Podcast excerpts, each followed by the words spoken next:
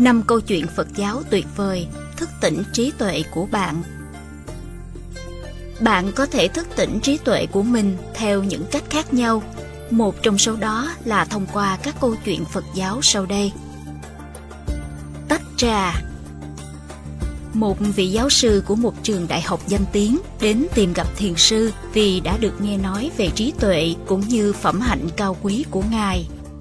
Để chứng tỏ bản thân với thiền sư, ông ta giới thiệu một cách đầy tự hào về tất cả các danh hiệu, bằng cấp mà ông ta đã đạt được trong suốt những năm dài vất vả học tập và làm việc.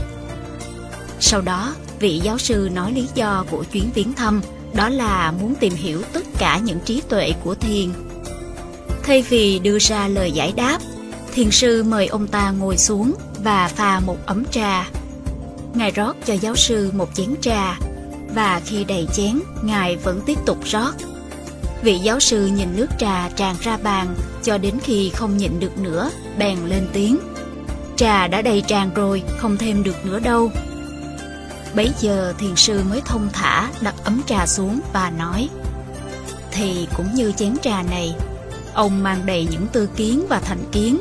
Làm sao tôi có thể chỉ cho ông về thiền nếu ông không tự làm cạn cái chén của mình? Câu chuyện này dạy cho chúng ta rằng với một tâm trí đầy những thành kiến, những suy nghĩ bảo thủ, chúng ta không thể học hỏi, tiếp thu những tri thức mới, những triết lý cao đẹp ở đời. Thể hiện một thái độ khiêm cung, dẹp bỏ sự chấp ngã là chúng ta đang tự làm cạn những chiếc chén tâm hồn của mình. Món quà một hôm, khi Phật đang thuyết giảng giáo lý của mình cho các vị đệ tử dưới một cội cây lớn, thì bỗng nhiên có một người tu sĩ Bà La Môn đi đến, xúc phạm Ngài và có ý định tấn công Ngài. Nhưng dưới cái nhìn trí tuệ của một bậc toàn giác, Ngài đã phản ứng lại thái độ giận dữ bằng sự im lặng hoàn toàn.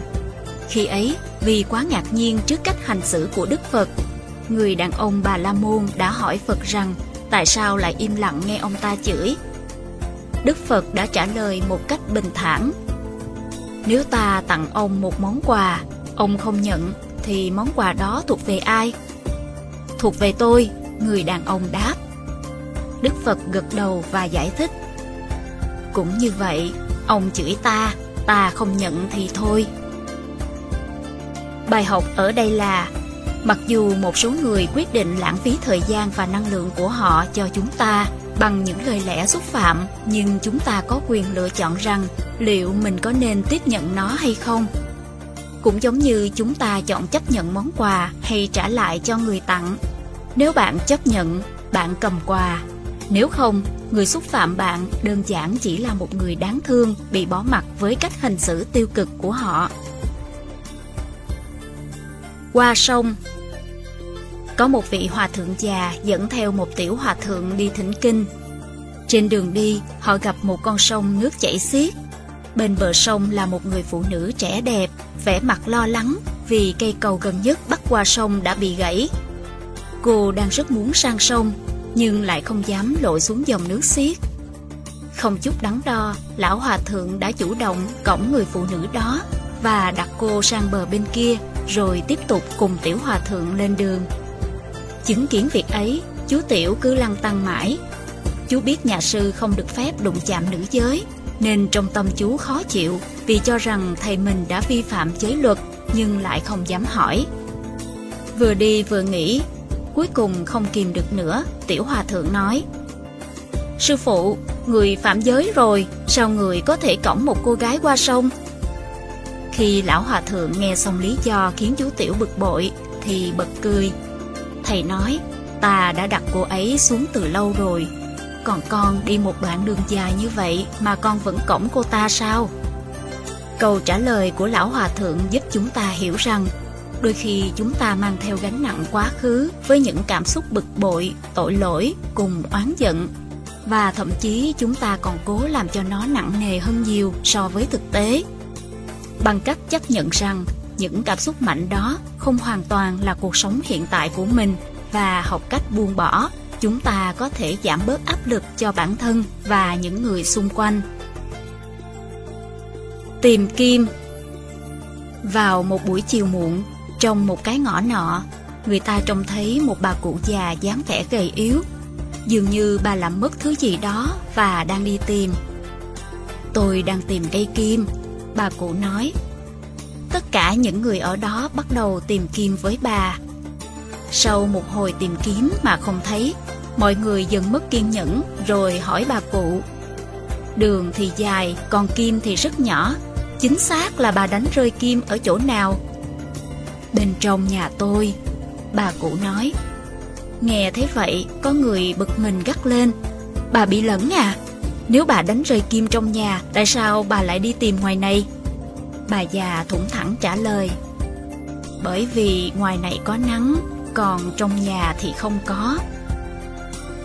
Câu chuyện thứ tư nhắc nhở chúng ta rằng nhiều lần vì thuận tiện chúng ta đi tìm những giá trị bên ngoài trong khi nó thực sự được tìm thấy ở bên trong. Tại sao chúng ta tìm kiếm hạnh phúc bên ngoài chính bản thân mình? Có phải vì chúng ta đã làm mất ở đó?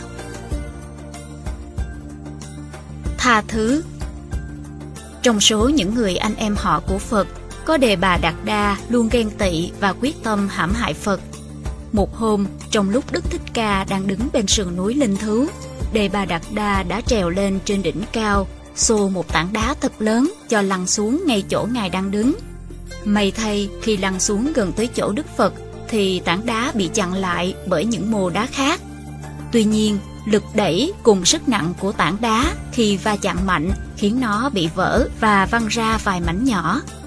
Một mảnh trong đó đã văng trúng vào chân trái của Phật, làm ngài bị thương, máu chảy nhiều.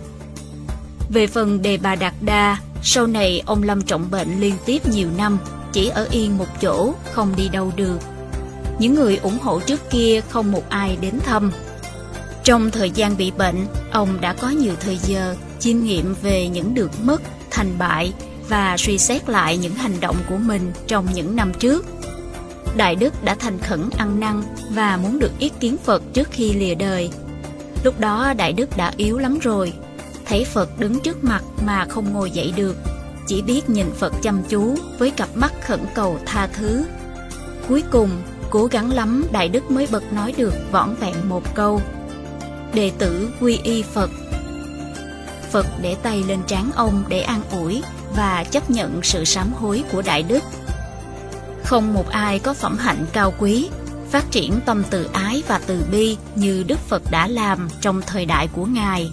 Ngay cả với những kẻ có ý định hãm hại mình, Ngài vẫn thương xót và bao dung, cùng tha thứ cho họ. Còn chúng ta ngày nay, nhiều khi vẫn luôn dùng cái nhìn của mình để phán xét và hiểu lầm người khác, để rồi gây ra nhiều đau khổ cho chính mình.